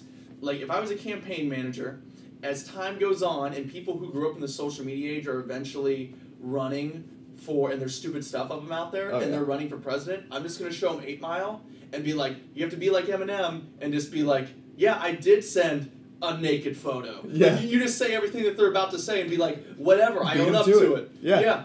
Whatever. 100%. And I do live in a trailer with my mom. Yeah. And my boy Future is an Uncle Tom. Say something. yeah. Yeah. What are you gonna say? You have nothing to say now. I literally just told everyone what you're gonna say. Bring it on. I think more people would respect that. I agree. Yeah. You know what we need? What, what do we need? We need our own cheddar Bob. Yes, we. That's what we need. Nice Just little don't give him a gun. Just he, don't give him a gun. Because he will about shoot his privates off. That's right. But that's what we movie need. goes. Yeah. Yes. That's what we need. I feel like Kid Febreze would be a strong candidate for Cheddar Bob. That's so Kid Bob. true. Kid Cheddar. Kid cheddar. I'll take it. Get in here, Kid Cheddar. That's amazing. Uh, but that's so true. Like we're running for president. It's like, did you know that Steven Schapiro and Joseph Vore were in Mexico in 2018 or 19, whatever it was? Yeah. It's like, Yep. yep. Yes, we were. And, And this they is say what that we to me up on the debate stage, and I just look at them and go. yeah. And they all know somehow what we're talking about. the It's like- crowd yeah. just loses it. the whole crowd's like, I just look to the crowd like a conductor, Yeah. and they're my orchestra, and I just start two, ready, and we all just do it in unison, and the mediator's just like, what just happened? yes, everyone just loses their mind. I need to make that happen for your 22nd birthday. I That's need, I need to get a flash mob of like 100 people Yeah, to just meet you. I and would love just- that. I would love that. I'll just like we'll fi- I'll find a balcony and I'll just be standing down there, like good morning people. That'd be beautiful. Just like on the hour, just you know like how the clock Yeah, like oh, yeah. dings when it's on the top of the hour. If we could just like make that happen, Oh. we could. That would be great. I'll- I'll just make it for a day. I'll make Thank it you. I know you will. It's I a trust gift for you, but it's also a gift for me. It's a gift for everyone, Yes. and then we will make money off it on YouTube. Yes. So Yeah, a, gift, a gift for so- society. Yes, exactly, Easy. and, and it pays the bills. That's right. Um, so what would be a campus? So would WVU be the number one, like the place that you want to go back, Mm. Um, that you want to revisit? yes and no. We filmed there three times, so it's That, that gets to be a lot. it's a lot. Yeah. Yeah. Um, excuse me. San Diego, we filmed that a lot too. Are you asking what my favorite campus is, or like where I want yeah, to go back? I, I'm just saying like you can say what your favorite campus is. Like okay, we already talked about kind of the crazy stories. Seems like WVU is that, but what's a campus maybe that you enjoyed, but maybe you've only been to once or twice that you would like to go back to? And then I want to ask you a place uh, that you really want to visit that you haven't been yet. Okay. Um, University of Tennessee Knoxville. Beautiful campus. Yeah. Beautiful campus, nice awesome. people. It really is. It really is. I'd never been until early this year, and now we've been twice. We've been twice this year. Sweet. Um, really cool spot. And then a place that I'd want to go. Um, I really want to go to either Idaho or Utah. I don't know why. I was just in Park City. Right. Over fall Beautiful, break. right? I went by myself. It was an amazing trip. I when I I was like so sad to leave. Like I Oh, I fell bet. in love with Utah because like every day I just wake up. I had like some podcasting, some other other things to do. I even took like one of my finals there, just like, knock it out, right? Oh yeah. Um, but then I would just go out. There were so many. I got this app. It's called AllTrails, Nice. which tells you like where all the hiking spots are and how Mhm. to get there. It was aw- so awesome, and they were literally all of them where I stayed. It was perfect because across the street was a grocery store. I'd get all my food there, and then down, and then just out to the right of my apartment, like less than a mile, and the weather was nice, so I walked. Was like the downtown area with all the bars and restaurants, but then everywhere around me were just different hiking trails, and it was amazing. And just being able to like just, just like walk around and just hearing like the silence, like getting out of Tempe and the kind of the whole city life. Like it was amazing, and I imagine Salt Lake is pretty cool. That's where the University of yeah. Utah is, and I don't know, um, like BYU would be interesting. I don't. I don't. I doubt. I don't. It's not going to get too crazy Yeah, up I, there. I don't know. I, Yeah. th- that really wouldn't work, but uh, but Utah yeah. is beautiful, and I think uh, uh, University of Utah. I don't know kind of where their campus sits or how that setup is. Yeah. You never really know until you get there. Right. I guess. Um, I think Andrew Hales is pranked at University Oh, really? of Utah. Yeah, yeah. that'd So be I, cool. I remember seeing something like that. But it's a beautiful area. Even Yeah. if you don't go to film there, I cannot recommend you to Utah enough. I want to go back like every day. yeah. It's amazing. I always said that when I retire, it'll be somewhere like Utah, It's or gorgeous. just get like a big chunk of land and just Yep. be happy. You know what I mean? It's gorgeous. Get away from everything, everyone, and just Yeah. be happy. Yeah. But that's Sorry. awesome. Yeah, sorry, I just went off on a little story. there. No, that's okay. Like, so where, where's one place do you think that you want want to go that you haven't been yet to film? To at? film them? Yep. Um, so are we talking only continental U.S.? You can be anywhere. Anywhere, dude, I would love to go film in Japan. Really. Yeah, yeah. Wh- What's what's the draw? What why is that? I think their culture is insane. Yeah. Like awesome. Really, really cool. And everybody who I've seen who has gone there has like basically they're very innovative, right? So like it seems like they're generations ahead with like a lot of the technologies that we have, but just like make them more efficient and better. And I, I think that's so cool. Yeah. But um, I'd be a little afraid to film there per se, just because I you know I want to be culturally sensitive, and it our cultures are entirely different. Right. You know I wouldn't want to insult anybody or like do anything, but I think it'd be really cool, like scenery wise, Yeah. to go film in Japan. I think it'd be That'd be really amazing. I and I think love it- sushi. And I think oh Yeah. You got I it. think interviews would be cool there too, and we could really dive into some different topics from what we do because you kind of talked about you know being sensitive and cautious to their cultures because it's different. You don't know how people are going to perceive it Right. or you know how they're going to react to it. But I think it'd be really cool to ask some like really interesting questions, almost specific to their culture, and you know learn you know what do you guys think about you know us in the United States? You know Oh yeah. what what do you think you know could be done better and things like that? I think you get some like really great stuff, and you could try an infinite amount of things, things that are more serious but also comedic as well. Hundred percent. Yeah, that'd be great. That'd be awesome. That'd be really really cool. I'm on uh I'm on the Hopper app right now. You want me to just book it? Yeah, let's do it. Yeah, Okay, cool. Done. And And we're going. and by and there it is. We Japan. just did it. Japan. We did it. We will, we will not share that because we do not want to share a confirmation. Confirmation. That's numbers. right. But trust clarify. us. Trust Right. us. Um, so I always I ask a lot of people this question who come on, and I love asking it. It seems like everyone who ends up doing things like that you're doing, you know, videos, being on camera, whether it's YouTube or or acting or broadcasting, right? When when they're growing up, or there's some point in their life where they see someone on stage, someone um, on the internet, on YouTube, see someone on screen, whether it's TV or film, and they kind of have that moment. And, and I think, especially when you're younger, you're like, wait, like that's a job? Like people do that for a living, they get paid for that? Like that can be like your way of life? Like that's so cool. Or people think, hey, I'd like to try that, or I can do that. That would be really cool. Yeah. Like kind of your whole inspiration, kind of from where you've gone. Was there any one growing up that really inspired you, or was there a moment where you're like, you know, that'd be cool. I'm gonna I'm gonna give this a try. Was there any sort of thing growing up or in your in your life, whether it's a person, a, sh- a show, any a situation?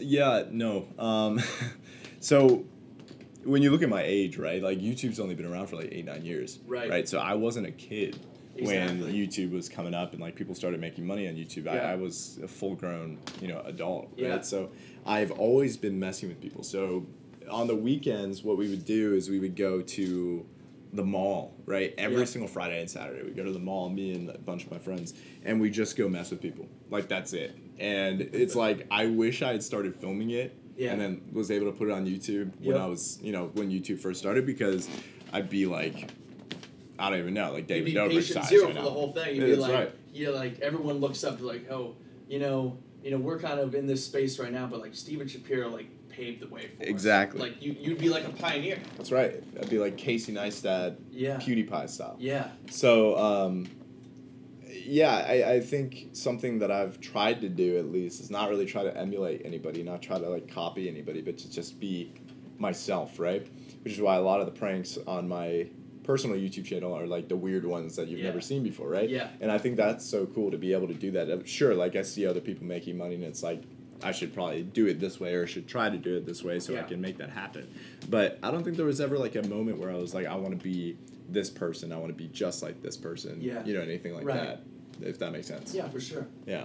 Would uh would you say you're living dream job right now or or or is there something bigger in mind? Like do you have a bigger ultimate goal? Like obviously you want to continue to grow and Yeah. continue to innovate and you know do different things. Like that's that's a given. You're you're motivated, you're driven like that. But, you know, is this like your ultimate goal just you know, doing YouTube, doing pranks, you know, trying to make your way into other spaces, you know, different different um, elements to your videos, but just continuing to grow it. Like, are you saying like, yeah, this is pretty much all I want to do. I just want to continue to grow this uh, thing that I've built. Yeah.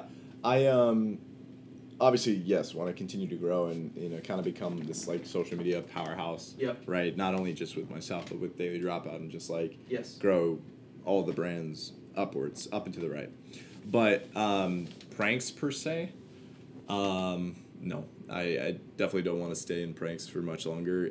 I, I think doing the pranks is great because it's, it almost acts like a like it's my real right. Yeah. So like people can see my acting style Yep. and you know my ability to kind of change characters and Yep. do things like that because it's tiring. You know, Yeah. you're doing these pranks and it's almost like you're not yourself. So for you know, however many days out of the week, I'm not myself, and it becomes mentally exhausting. Yeah. So if I could move into like, this kind of sounds like contradicting to say if I could move into acting, like Yeah. a bigger scale acting, like movie type stuff, that'd Yeah. be sick. But um, yeah, just getting away from pranks, I think, are, are Yeah. gonna be Yeah. gonna be kind of crucial for my growth and mental stability. But Yeah. not anytime soon. Right. Yeah. I, I kind of it's an interesting point how you bring up how it kind of gets exhausting and and it kind of becomes probably you know routine and you know sometimes you know you're just doing it and then you can like snap out of it for a second like oh like I was just being like super weird there for a Right, second you don't yeah. even realize it. I've heard stories about people who especially do uh, plays like big Broadway plays because they're on them for so long and they're doing like six like five six seven shows a week and uh, I forget which one it was. It was either Hamilton. I was listening to an interview. They were either on Hamilton or Book of Mormon or something like Mhm. that, and he was just talking about uh, he wasn't doing it anymore. He had gone in because he was getting offers and things like that for uh, TV and obviously other roles because it was such a big play. Right. Um, and he was talking about how, you know, he goes, I, I knew it was the time to move away because I remember at, it was the end of the show and, you know, it's, you know, the curtain call or whatever they call where they, you know, get applause and they all go out there and bow after everything's done. And he's just like, I just don't remember doing the show at all. Like, I, like, it, it just becomes so routine at that point. You know, I knew the timing of it, I knew where to get the laughs, and it became it was just doing you know a routine doing an impression of myself every single night it wasn't like new and i wasn't in a different creative space i just became so comfortable with being this person on stage that it was just you know like looking at the back of your hand you just knew Right. it so well and yeah I, I can imagine after you've done it for a while you really want to, to venture out into into something different just Right. from you know just for a mental just for your like mental health Yeah, hundred percent, hundred percent. It just it gets old, you know. But I think anything gets old, right? And I For think sure. also like I'm fortunate in the sense that YouTube kind of gives you an opportunity to be creative. Yep. In, in your own capacity, right? But also there's the mental struggle of like, okay, I can be creative and do what I want to do, but my audience isn't going to enjoy it and not Yeah. going to watch. And then it's Yeah. like, okay, And then when it's your Um, living, it's a, it's a big deal. You're, you're in a predicament there. It's just Totally. like, well, I gotta pay the bills. I gotta put you know food on the table. I want to buy this house. Like, which is the craziest thing in my opinion is that these videos make my living it makes my Yeah. money my, you know like that's how i can afford this house how i can afford the food that i eat Yep. you know my daily activities my car i got a new car this year like Yep. anything right and so it's like these that becomes an even bigger mental struggle because it's like oh man i really want to stop and then you know normal people normal lives it's like i want to stop doing this so i do and i'm done with this job i want to find a new one it's like i need to continue to do what works because that's what you know that's Yeah. my foundation that's my base right. so it's yeah it's scary You spot, uh, spoke about you know making a, your living off of YouTube. Do you remember the first time you made money off of YouTube and how much it was for? yeah um so i th- it was my honest vlogger video you ever Those seen, are hilarious. have you seen that Yeah. the very first one is the first video that made money for me I can still like like when I was getting ready for my audition, I was Uh-huh. like watching daily dropout videos and your videos and things like that. yeah and I was watching those like crapping up, cracking up, like you and Dawson, like, yo, my dad just caught me like hooking up with my brother, and like, or you had one where, um, oh my gosh, it was so funny. You had like anger management. Yo, like, uh, so some of you guys think I have anger management, and you just were just like, well, I think you're fucking wrong.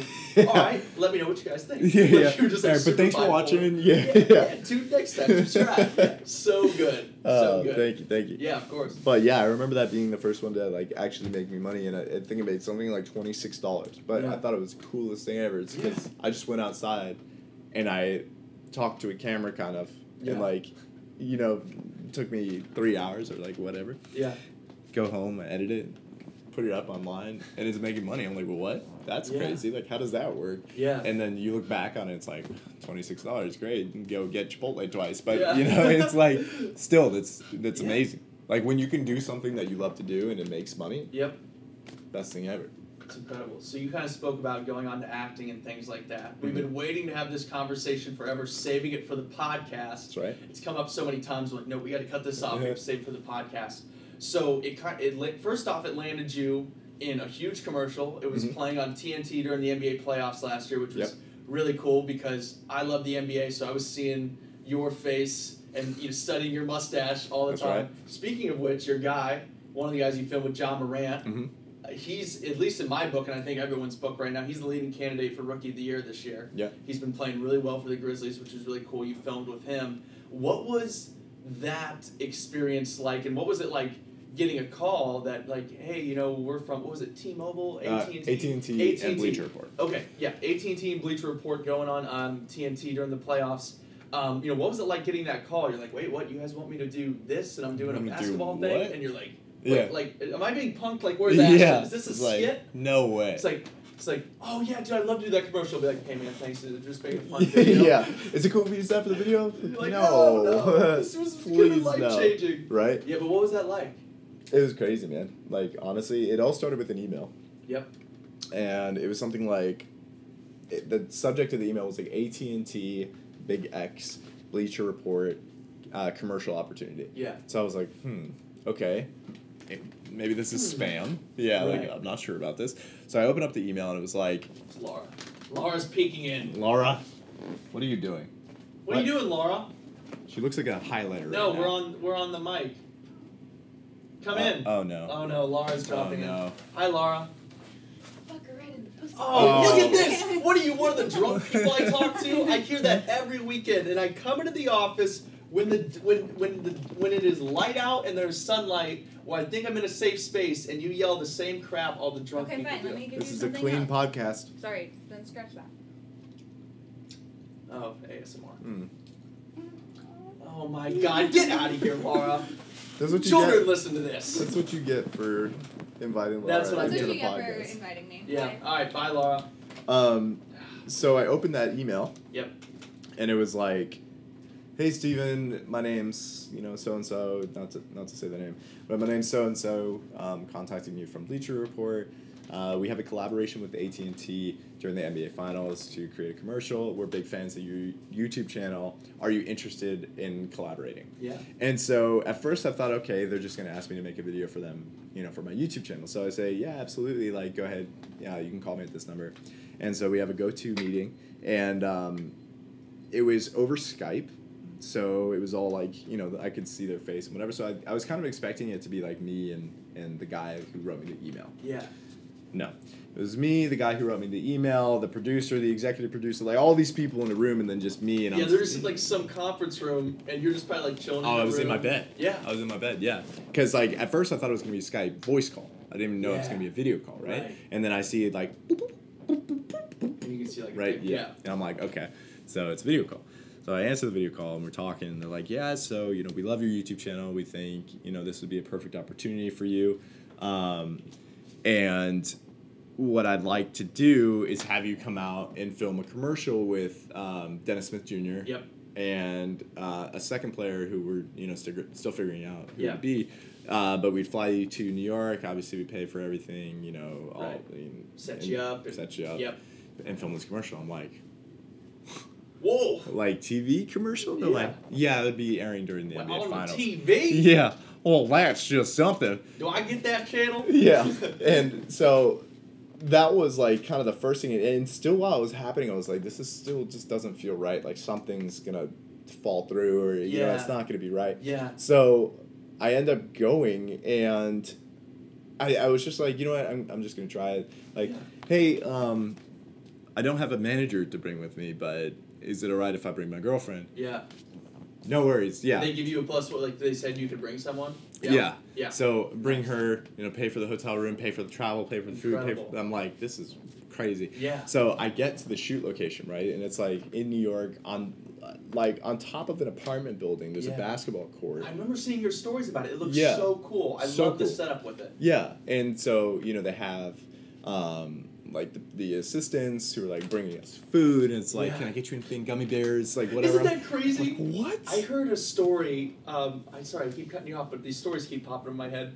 Uh, when Justin Bieber was either hosting S, I don't know if he ever hosted SNL, but he's definitely been a musical guest. And like Yeah. his first time, um, when like people, Bill Hader was talking about how difficult it was. Yeah. Because he was literally on set. And like everywhere they turned back around, there was just a guy, one one like big guy, right, Yeah. following Justin around with a diet coke, and there was another big guy who was basically his twin, fo- like just with a slice of pizza. Crazy. Like just the whole time, like Crazy. Like the fact that those things are real. Yeah. It's just like what? Oh, it's nuts. It's insane. It's nuts. And um, yeah, so like literally they would ask me, hey, can I get you like any specific types of candy or like can I give I'm like, uh, just the you know, the water that you already have is completely Yeah. fine for me. Like I'll yeah, don't, out of the hose. man, yeah, like, don't whatever. don't trip, don't trip.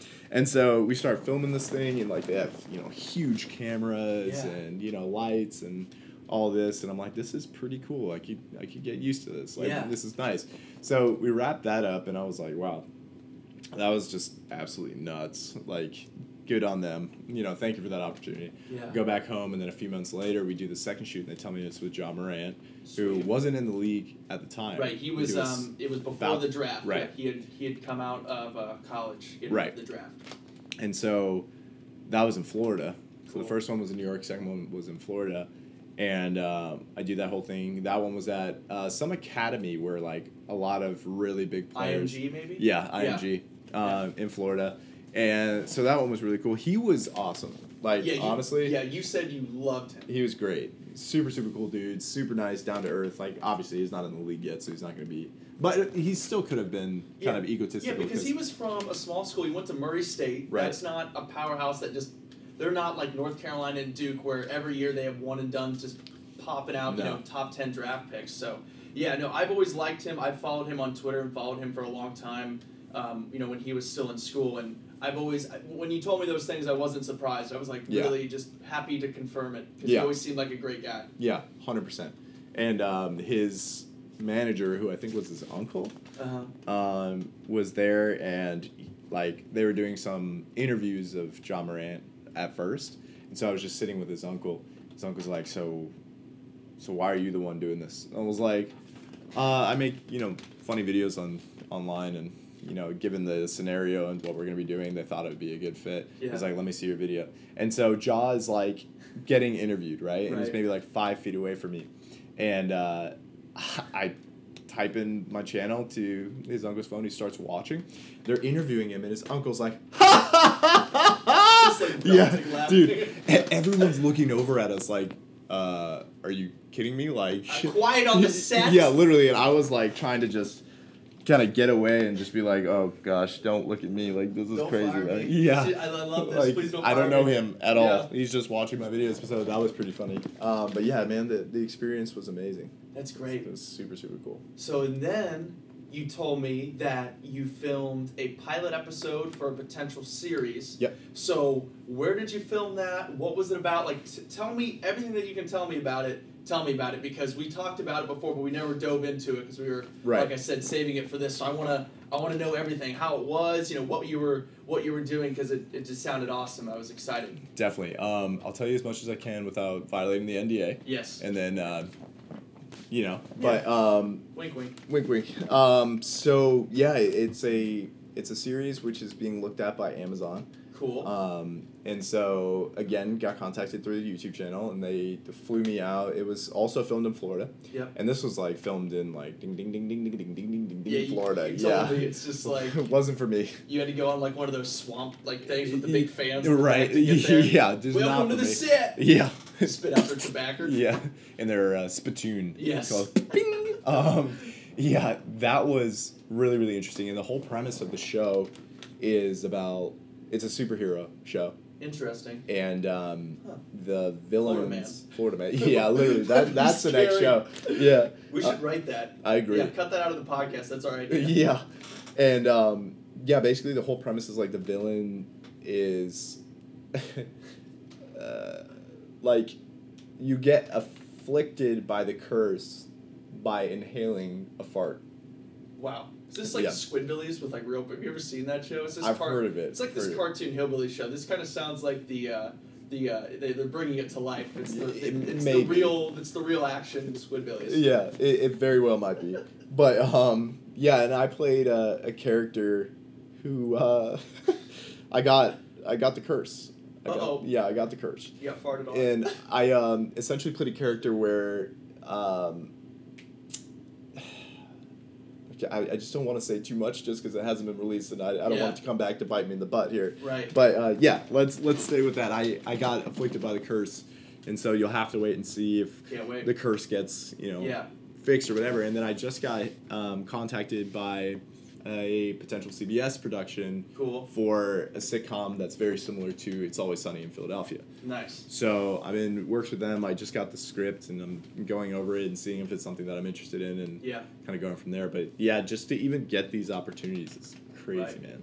Yeah. So Ed, you kind of mentioned you'd like to transition more towards that. So if you were to be on a you know a film set for several weeks, or you know you you have to spend you know nine months filming a season for a TV show or whatever it may be, you have no problem like putting YouTube on hold, making your sign off video. I'm going to do this, and I'll be back when I'm back. That's right.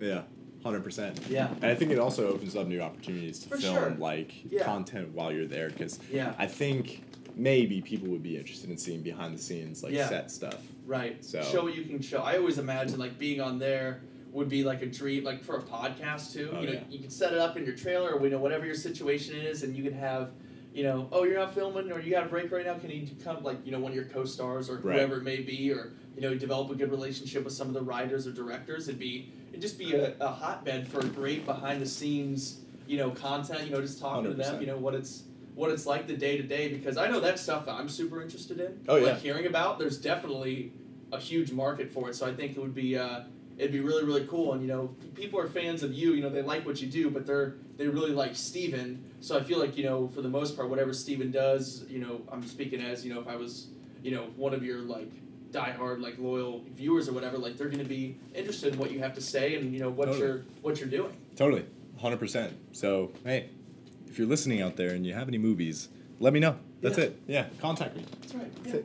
Contact my agent, Just let me Joseph know. Orr. Yeah, and I'm right here. I'm uh, if you want to write um, the story about Steven running for president in the social media age with all those crazy things out there, and me as his campaign manager. Um, if you don't write it, we will. So That's right. the ball's in your court. I agree. Yes, Love that. love it. That deserves one of those. Oh, so yes. you almost didn't do YouTube. That's not what you started out doing originally. No. Out Yeah. of school, right? First job was at Yelp, San Francisco. So how was that? You're in San Francisco, like the most expensive place to live in the entire country. Oof. Right up there. I mean, it's LA, New York, San Francisco. San Francisco might actually it's probably one. It is number one. yeah. Um, so what was that like? Because you start off, you're you know bottom of the food chain. Mhm. You know, new new city. You're working for Yelp. You know, what was that like? And you know, kind of take us through the the little the roadmap here. You know, you're at Yelp. Start doing some videos there. Tell us about your first video because I know it's hilarious. Yeah. Um, Need to redo it. Yes, too. definitely need to redo it. Do it uh, instead of San Francisco where people don't care about that. Yeah. Maybe do it like in Fort Worth or Yeah, something like that, yeah. like Texas. Literally. Um, But yeah, just trying to take us through like Yelp, being in San Francisco, what you were doing there, started doing videos, and then you moved back to Arizona. Yep. And then some other things happened, and now you're here. Kind of tell us that story. yeah. So um, went to college. Uh, you know, did the whole four year degree, and then moved on. I did my MBA, but I would, I started working at Yelp. You know, entry level position at Yelp when I started, and um, it's the mo- like you said, it's the most expensive city in the U.S. Right, and I'm sitting there making I think like thirty two thousand dollars a year. Yeah. In the most expensive city in, in the U.S. Right. Right. which gets you nowhere. No. Absolutely nowhere. And California taxes, like Oh, yeah. on the income, it yeah you. I'm you- bringing about in eight grand a year. yeah, literally, yeah. I like, believe it. Actually, legitimately. So when I first started, I was living on my brother's floor. So that was really interesting, and I was still paying him to live on his floor, like an air mattress, everything. Excuse me. So I had this air mattress, and I'm you know working, working. Fortunately, I was good at my job, and I was able to work up and up and up, and I, I held a lot of different positions at Yelp, um, and obviously with that comes higher pay. So I started living very comfortably in, Yeah. in San Francisco, and it's a great city. It really is. Like Yeah, really to go. interesting. Yeah, you never been? Never been Okay, let's let's add that to the list because on the um, list. it's yeah super super interesting, super pretty, but also super messed up. Like Yeah. a lot of a lot of problems there. But For sure. um, working from Yelp before Yelp, and I went from like I said, living on my brother's apartment uh, floor on an air mattress to living in an apartment that was like thirteen thousand dollars a month. Wow. Right, obviously not by myself. I had Yeah. four of my buddies, but that was the most beautiful apartment ever. Like, Yeah. like view of the Golden Gate Bridge, like a The drop works. down screen, yeah, like Yeah. everything, and so that was amazing. And then I'm assuming what this is leading into, like, how did I end up here? Right. Okay, so um, it got to a point where I've been at Yelp for a little over three years, Okay. And I was like, uh, okay, this, I'm just not happy. You know, I'm just not. This isn't what I want to be doing. And I had started making some YouTube videos, like pranks and whatnot, because, like I said, when I was a kid, that's Yeah. all I used to do, right? So I started making these pranks, and my brother was my filmer, and I was pumping out like two, three videos a week while working 40, 50, 60 hours a week for Yelp, right? So, I mean, a, a thing that I hear a lot now is like, oh, I just don't have time to make videos, like with my job and whatever. And I think it's all BS because it's it's doable. If you know? really want to do it, you can make time. Exactly. So my first video that I ever filmed, prank wise, I tried vlogs at first and they were just terrible. But my first prank was I put on a woman's bathing suit. Uh, I went to Target, tried it on, everything, and um, Then you grab someone. Well, what do you think? Give me an Yeah. opinion on this. does this? make my butt look good? Yeah. Um, ooh. And so I went out into the middle of the street, and you know, like Tokyo, Tokyo Drift. Yes. You have the sexy, you know, girls just Yep. starting the races and whatnot. And so I waited for the light to turn green, then I started, tried to start the race. You know, I'm wearing high heels, dude. Oh, yeah. oh, it was crazy. Um, and so this is all going on, and I'm like, you know what? This is gonna, this is it. Like, This is it. this is gonna be the video. It just pops the channel off, and it's gonna be amazing. I post it. It got like 66 views or something. I'm like, ugh, I can't believe I just did that. Like, this is crazy. But I was like, you know what? That's okay. Not everything hits. So I like continue to make videos, Yeah. and like they're all. Excuse me, everyone, while I go hang myself. Yeah, right, literally.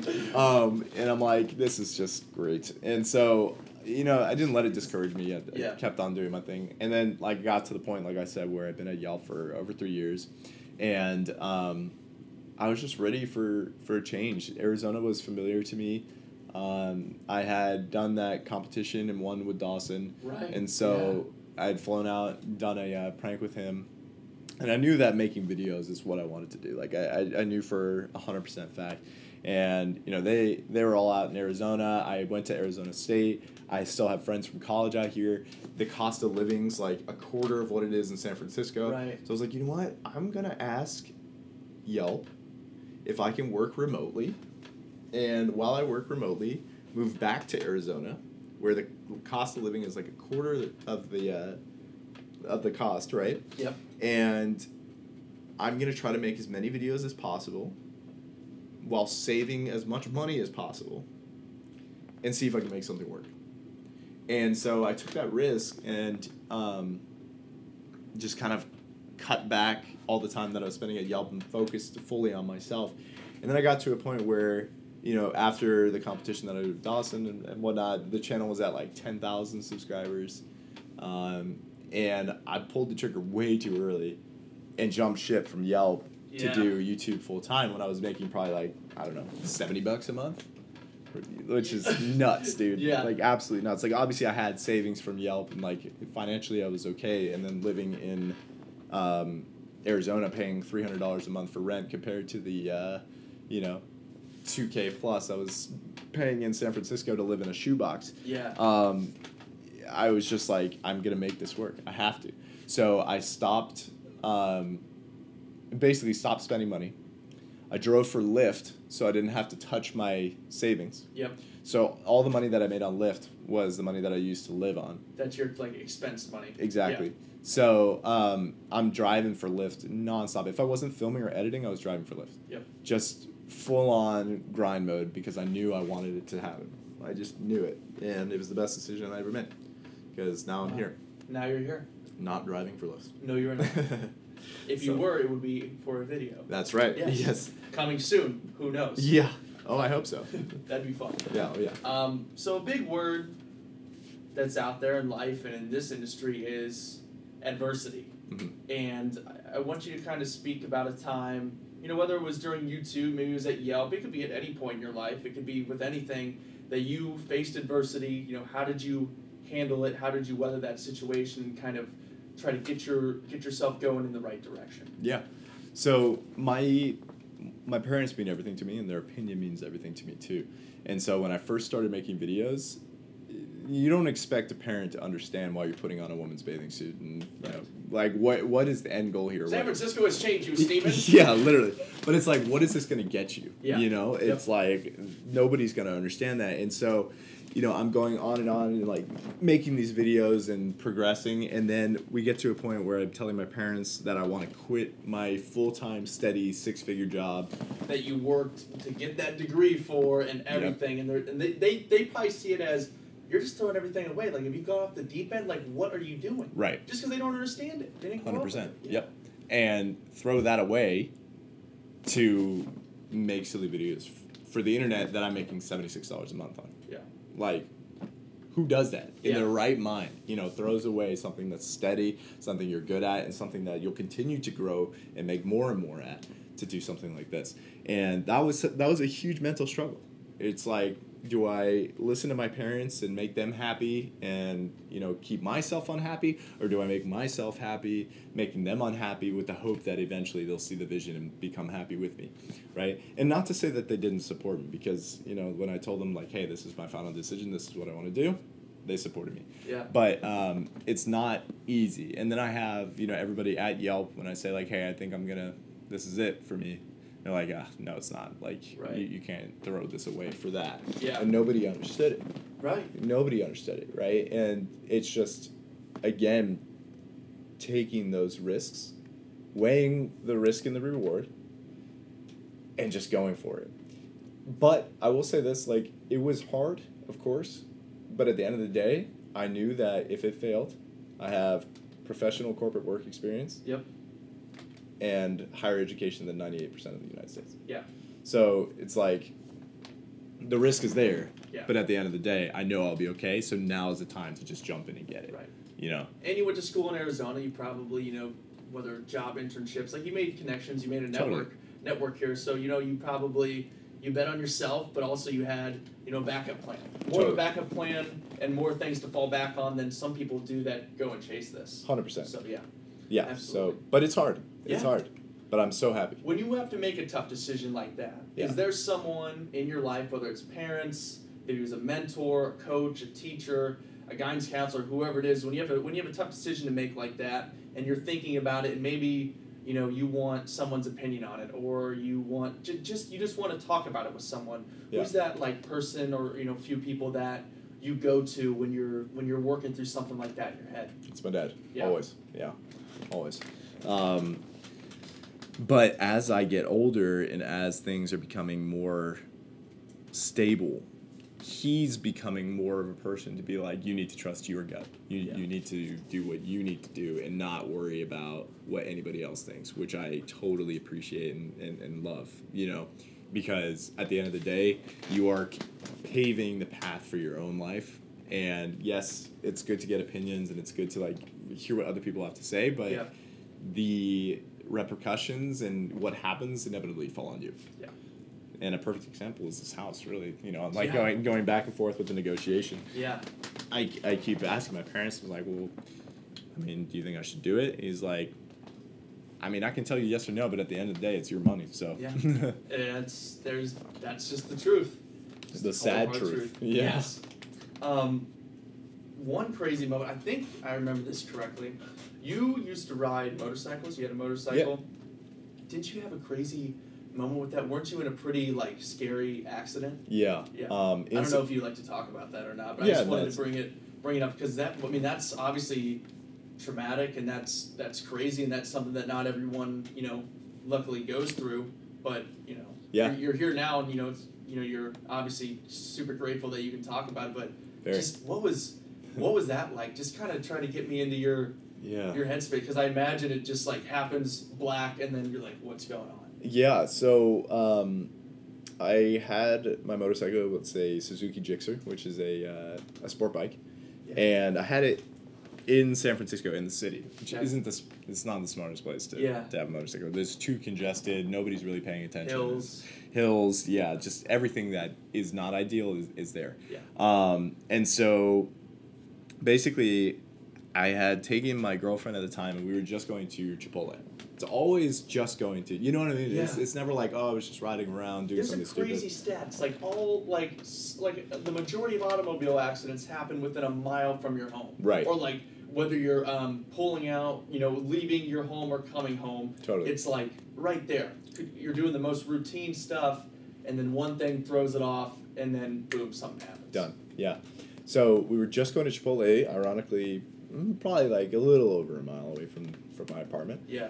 And um, because we were just going to Chipotle, I was like, yeah, don't worry about putting on a jacket. Jeez. Nothing, right? Yeah. So I don't even think I was wearing jeans. I think I was wearing shorts and a sweater, because San Francisco is always cold. I think my girlfriend was wearing jeans, Yeah. and um, yeah, we were making a turn and just got sideswiped by by this U-Haul. Jeez. um, and I can I can vis- like, I can see it all perfectly in my mind when I see it. And what I had done too is I just everything kind of slows down in moments like that. I don't know if Right. you've had a situation like that, but it slows down. And I had um, I had thrown my leg under my girlfriend just to make sure that you know it would be the least amount of road rash for her yeah. you know when when we go down and so my leg just kind of excuse me my leg just Okay. scraped you know and like i can see it and i can feel it Yeah. and i got up and i lifted the bike because it was on top of us so lifted the bike and it was so much adrenaline and i was so angry at the guy Right. because the dude was on the phone smoking a cigarette you know and he's like yelling at me like it, you know what i mean it's Well, can like I just get a second to make sure everyone's okay here? Yeah. You psychopath. literally You asshole. Like seriously. And on top of that, the cop shows up and starts yelling at me because he sees a 20, you know, Right. 3, 24, Young however kid. it was, What were you doing? You on a motorcycle. Yeah. idiot, How yeah. fast were you going? You know, whatever is this? It's like, I, I was not speeding at all and I did nothing wrong. And then this all happens. Yeah, not, not an ideal situation. And, and dealing with insurance companies after something like that is a nightmare too. Yep. They were calling me nonstop. And what I didn't know, and here's a good learning lesson, is that if somebody else's insurance company calls, like for example, that dude's insurance company was Yeah. calling me nonstop, I didn't know that I was allowed to say, I don't want to talk to you. Talk to my insurance company. Interesting. I didn't know that. So Yeah. I'm sitting there and they're, oh, dude. So they call and they're like, hey, sweetheart, like I'm so happy that you're okay. Like, I'm, yeah. you know, They're uh, playing the game. Playing the game. They're like, okay, so we're gonna start this conversation. Everything's gonna be recorded, okay? I'm like, yeah, sure, no, no problem. Thank right. you for, for like, being I so just, I just want to help. Right. Right. Yeah. Boom, start the recording. It's like, so why did you hit my client? I'm like, Whoa, whoa, hey. yeah, Like I need my like that's the version of I want a lawyer president. Like exactly. You, you speak to you don't speak to me. You speak to a professional. You Exactly. speak to my to my insurance company. and I didn't know that. right. Yeah. So I'm sitting there talking to them. They're trying to twist my words, make it my fault, so they don't have to pay out. I was like, dang, that yeah. that was crazy. It's mischievous, but they know what they're doing. Yeah. Oh yeah. Very well. Yeah. Very well. And I'm sure with incidents like this, like the more extreme the incident is, the more senior person's taking it. So Oh yeah. well, that was crazy. So don't don't don't do that, Joseph. Yeah. Don't. Yeah. But yeah. Good learning lesson for everyone. Great Write learning that down. Yeah. I, I that's a No, thing hundred to know. It is. Yeah. Um, does that stop me from loving motorcycles? Absolutely not. Yeah. Will I continue to ride? Absolutely. Yeah. I just don't want to live my life afraid. Yeah. Uh, Especially right now, I don't have kids. You know, Yeah. I, you know, my only obligation is really myself and, and Scout, and, you know, I love doing it. So, I'm not going to limit myself due to what could happen because Right. I could get hit by a car walking to my car Right. or whatever. So Yeah. Yeah. they are dangerous though. So be careful. Good for you. Just stay Wear a safe. helmet. That's right. A couple last fun questions here. Sure. If Steven Schapiro has a free day, no filming, not hanging out with anyone, you got a free day to yourself. You can go anywhere and do anything. You got 24 hours. What are you gonna do? Where are you gonna be? What's going on? You're gonna hate me for this. Oh no. I can't even imagine it. I literally cannot even imagine. I haven't Yeah. had a free day where I don't do anything in so long yeah. that if I had it, I would feel so awful for not filming or Yeah, doing like something. itching yeah, your neck, like, literally, Hey man, like I when would. does this 24 hours run out? I would hate it. Yeah. I would hate it. I I've tried, dude. I tried because I'm so burnt from Yeah. like doing everything creative, and so I'm like, I'm just gonna do nothing today. Two hours in, I'm like, I could film like a sit down video. I could, you know, I could like do I need to do something. Right? Yeah. I can just do this a little bit. film a video scout, like whatever, you know. And I, I think I just had the philosophy of like, I'm young once, Yep. and I want to get to a point where I'm able to just turn it all off when I'm older. So it's like grind now, reap the benefits later. Yep. Very good. So I'm sorry if that doesn't. Yeah, no, that was terrible, but it's fine. Yeah. yeah, no, no, no, yeah. yeah It just sucked, just ruined the whole thing, yeah. but it's fine. Actually, let's scratch this Yeah. whole Yeah, I'm podcast. just gonna just bang, just like Yeah. punch a hole in the computer. oops. Um, if people see you out and they yell or say something to you or want you to say something from one of your videos, like they Yeah. want, like or they're quoting your videos or whatever the situation is, what's like the go-to thing or the thing that you hear the most? hey. That's what I Yeah. thought. Yeah. Hey. Literally, it's so it's creepy, man. Because Yeah. like people would just be walking, and then either right behind me would be like, "Hey!" I'm like, "Whoa, hey!" Hey man. Yeah. Oh wait, the thing. Yeah, I, I don't expect it, so I'm like, "Whoa, oh, Hey, hey!" yeah. yeah. they love it. Yeah. people love it. I, I love that they love it too. It's Yeah. like such a That's dumb thing, but it's Right. it's really fun. That's good. yeah. Well, this is fun, Steven. I'm Dude, glad we appreciate finally it. got to do this. Me too. I'm sorry for being so flaky all the time. Just No, but it's good. It, it gave us more more time passed, more things happened, gave us more stuff to talk about it. amen. Spin zone. The positive. That's right. Thanks for making it through this without Yeah, dude. crying. I know this Thank is you. The, you know, I'm really the mustache is Yeah. to you. Yeah, it is. It is. It, seriously, keep it, please. Keep it. I will. Yeah. But for everybody out there listening to the Joseph Vore podcast, thank you so much. I appreciate it. I'm not Joseph Vore, but Joseph Vore will see you in the next time he sees you. And Steven is my biological father. That's right. All right. Thank you guys so much for listening. Hope you enjoyed. If you did, Apple, Spotify, or YouTube, wherever you may be listening, please rate five stars, leave a friendly review, subscribe, and turn those notifications on so you never miss an episode. Interviews like this one coming your way every single Monday, and the Weekend 12 pack with Uncle Micah, your home for degenerate gambler advice from non degenerate gamblers coming your way every single Friday. Thank you again so much for listening, and I will talk to you guys on Friday.